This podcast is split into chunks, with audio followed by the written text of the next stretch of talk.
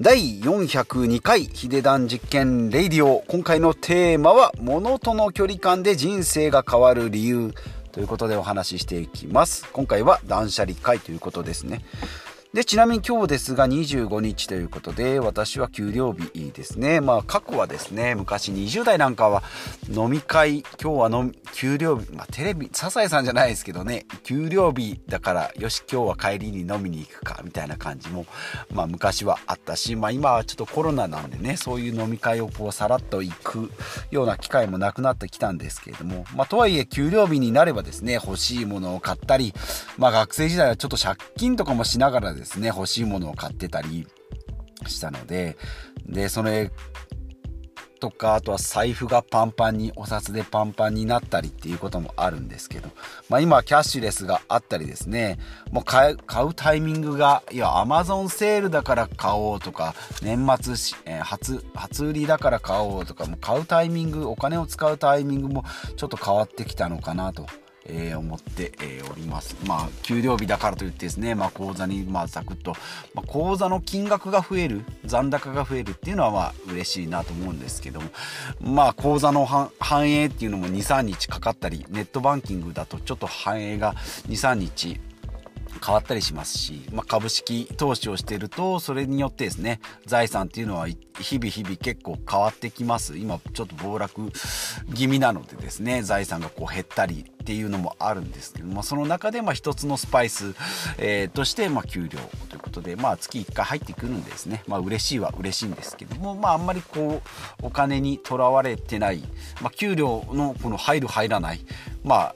毎月定額で入ってきますんでね、まあ、ボーナスなんかだとまあちょっと気持ちが違うんですけど、毎月の給料っていうのはこんな感じなのかなというふうに、まあ、年年齢のせいもあるかと思いますけどね、これにじゅう代で独身で使おうってなるとまたちょっとこう感覚がちょっと欲しいもの欲し買おうかなとかっていうふうになるのかもしれない、ちょっと美味しいもの食べに行こうかなっていうふうになるのかもしれないんですけど、まあ、ちょっとこう落ち着いた感じのよんじゅう代を過ごしているなというふうに、えー、思いました。ということで今日は何の話ということで、まあ、断捨離ですね。毎週火曜日はか、えー、と断捨離の話ですけども、まあ、物をですね、まあ、捨てていきましょうということで、私ももともとお部屋と言われる汚い部屋に住んでおりましてですね、古着屋で買った服と北斗の拳のフィギュアがですね家に散乱しておりまして、フィギュアもですね、まあ、出す出すと埃をかぶるので出さないっていう、で出すと日焼けをするので箱にしまって押し入れに入れておくっていう、えー、意味のわからないですねコレクターを過ごしておりまして、まあ、その辺をですね徐々に片付け、えー、出してですね、まあ、片付けをし出すんですけども、そこから断捨離っていうとまた一つステージが上がるのかなと思います。まあ、片付けっていうとですね、あるものをこう並び替えるとか、まあ、明らかなゴミだけを捨てていくんですけど、断捨離ですね、まあ、これ山下秀子さんの、えー、商標登録なんですけども、断捨離っていうことで、えーまあ、物にとらわれない、まあ、もちろん物を捨てるんですけど、物にとらわれない生き方、物とか、えーまあ、物に依存しない、えー、感じ、もちろん物は捨てるんですけど、次からそれを買わないとか、その物に、えー、なので、まあ、禁煙とか断食ダイエットにもちょっと似てるのかなというふうに思います。まあ、それにとらわれない生き方をしていくと。で物であったり服であったりですね、まあ、靴であったりで、そういったものを、えー、シンプルにいっしゅうかんなのかででにさんかい洗濯するんだったらにさんちゃくでいいですよっていうのが、まあ、ミニマリストの考え方だったり断捨離的な考え方だったりする。で壊れたりなくなったりしたら買えるということで、まあ、そこにですねあまりこうたくさん服があるから安心するっていうような気持ちは捨てていきますということですね。じゃあこれで何がいいのかっていうことですね。まあ、物が多いとですね安心感とか幸福感とか得られるんですけども、そのデメリットとしては選択肢が多すぎてですね、もうなんかあの、あの服がどこ行ったとかですね、買ったまんまの袋のまんまずっと放置されてたり、衣替えっていうのはもうめんどくさいと、もう何があるかが分かんないっていうところから、また結局探したり片付けたり場所も取ったりするっていうことで、えー、徐々にしんどくなってくると。なので物が多いことによってスペースも、えー、狭まってくるし、片付ける時間もいるし、その中からひゃくちゃくの中から今日着ていく服を選ぶっていうのは、まあ、どうせひゃくちゃくあってもですね、えー、気に入って着る服っていうのは にさん パターンだったりするので、まあ、それだったら 5, 5パターンぐらいですね、まあ、なんならさんパターンでそのうちのにパターンを、えー、使い回す、えー、きますっていうのがいい効率的なんじゃないかなということですね。じゃあまあなぜそういうふうに物を片付けてもリバウンドをしてしまう、よくありますね。ダイエットしてもですね、さんキロ痩せたけどリバウンドでごキロ太っちゃったみたいなとか、あとまあえー、人の人間関係もそうですけどね、好き嫌い、いやあの人は好きだったのにもうあんなことがあって大嫌いになったっていう、まあ、好きとか嫌いとかですね、まあ、そういう両極端になるっていうのも同じような感じかなと思います。リバウンドもですね、えー、過食症だったのが今度逆に拒食症になったとかですね、で物もですね、えーまあ、増えたり増えたりしてしまう人は逆にこう物に依存しなくなってですね、まあ、極端な話もう、えーもうこうノマドみたいなバックパッカーみたいな感じに極端になってしまうっていうのもあるので、まあ、それもですね精神的にもしんどいし、えー、自分の中でもこうコントロールするのが難しいのかなと思いますので、程よくですね徐々に徐々にこう自分の体も心も慣れていくっていうのがいいかなというふうに思います。まあ、断捨離ですね、人生が変わる理由ということで、まあ、私が挙げるならば、まあ、みっつですね。自由な選択肢が持てると。でふたつめが、まあ、あるもので何とかしようとすると。でみっつめがシンプルに考えられる。まあ、物がないのでですね、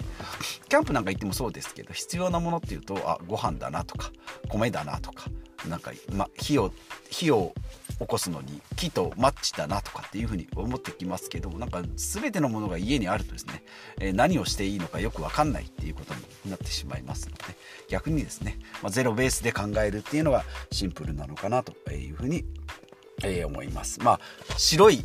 紙の上にですね黒い点がいっこあると、まあ、それがすごいよく目立つと。で逆に黒い紙の上だと黒が全然目立たないということなので、えー、まあ何の話と思うかもしれないんですけども、まあ、シンプルに一回まあゼロにしてみるっていうのがいいかなというふうに思います。で、まあ、手順としてですね、まずは自分が例えばまあ物が多いなと思えば物が多いことに気づくっていうのが一番大事かなと思います。この部屋ちょっとしんどいなとか物が多いなっていうふうにまず気づくところからで、そこからですね必要なものだけにする。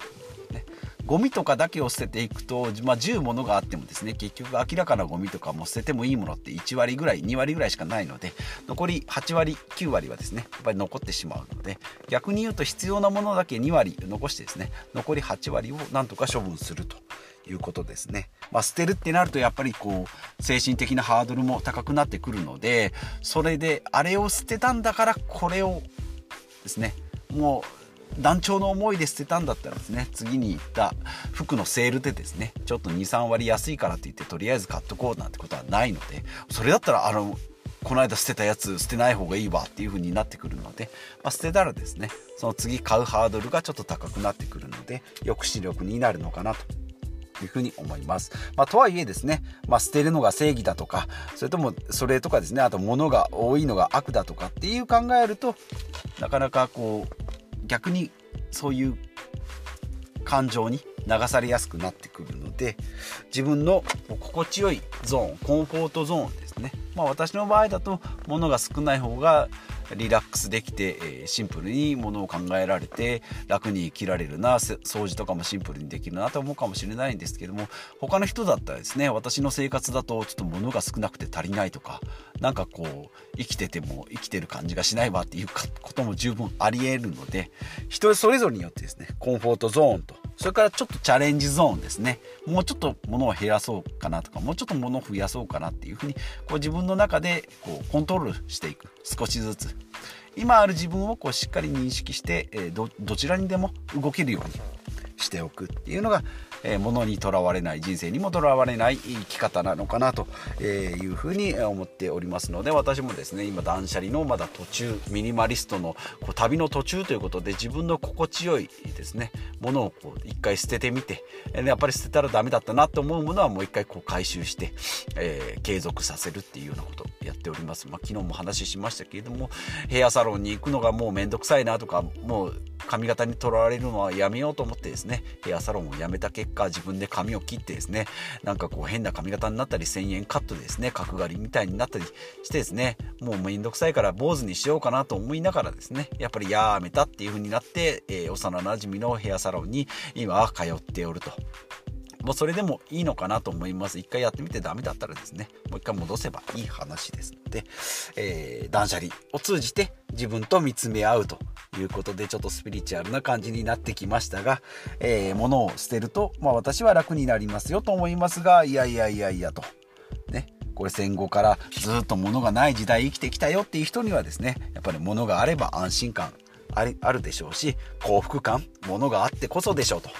ね、玄関に熊の木彫りがあってこそね、なんかこう一家の主としてなんか成し遂げたぞっていうのは出るだろうとね、熊がこう酒をプシャってやってるような置物、あれが人生の全てなんだよっていう人も中にはいるでしょうし、もちろんそういうのはもうなくても全然大丈夫だし、もうそんなのちょっと邪魔じゃんとかメルカリで売っちゃえばいいじゃんみたいな人もいるので、人それぞれですね。まあないと死ぬっていう時代、戦後から今はですね、どちらかといえば飽食時代です。コンビニもありますし、ネット通販もあります。ポチってやれば商品が届く、いちにちふつかで届くし、コンビニに行けばですねにじゅうよじかんあったかい食べ物があるっていう環境であれば、まあ、身の回りのものはよりシンプルでもいいのかなというふうに思っております。まあ、手ぶらで、えー、生きていくっていうのが非常に楽かなというふうに私は思っております。で、私が身につけて、断捨離を通じて身につけるみっつのことだと、えー、みっつのことを紹介すると、まあ、すぐやる力ですね。あ、これいいなと思ったらちょっととりあえずやってみるということなので、まあ非常にこうフラッ、フラットにっていうか、フットワーク軽くやっていくっていうのがいいかなと思います。何でもちょっといいかな。今まではですね、えー、そういうのダメなんじゃないのってこうネガティブな考えだったんです。とりあえずまずやってみるとか、あのこう一回変えてみるっていうのはいいかなと思います。その後つ、えー、続けていく習慣力っていうのももちろん重要なんですけど、習慣力が強すぎてもすぐやる力に移行できなかったり、すぐやる力がありすぎてですね習慣にならなかったりっていうのがあるので、この辺が非常に難しいかなと思うんですけど、あとはもう一回やってみて、失敗したら失敗したことが分かったということでですね、えー、いいのかなと思います。私も楽天モバイルに変えてですね、にまんポイントはゲットできなかったし、なんか電波も結局着信不良で使えなかったしっていう、えー、失敗を、失敗を経てですね今に、えー、至っておりますので、まあね、にまんポイント、まあ、にまんえん落としたっていうとやっぱりショックですけど、まあそれを乗り越えてですね分かったこともたくさんありますので、こういった発信を通じて、まあ、皆さんにお届けできればなというふうに思っております。まあ、断捨離からですねいろんな、まあ私が今やっているようなこと全てがですね、この断捨離だったり、まあ、投資だったりっていうことだったりするので、皆さんもですね、えー、身の回りでこう挑戦されてたり、まあ、ちょっとこう片付けやりたいんだけどできないなっていう人とかですね、ダイエットしたいけど、えー、なんかうまく成果が出ないなっていう人がもしいらっしゃればですね、まあ、コメント等々いただければですね、私の拙い経験であればまたこのポッドキャストでもご紹介していきたいなと思いますので、よろしければまた聞いてみてくださいということで、今回は断捨離について、えー、ですね、まあ、物との距離感で人生が変わる理由ということことで、まあ、物にとらわれすぎない、えー、楽な人生をまあ歩んでいきましょうというお話でした。ではまた次回お会いしましょう。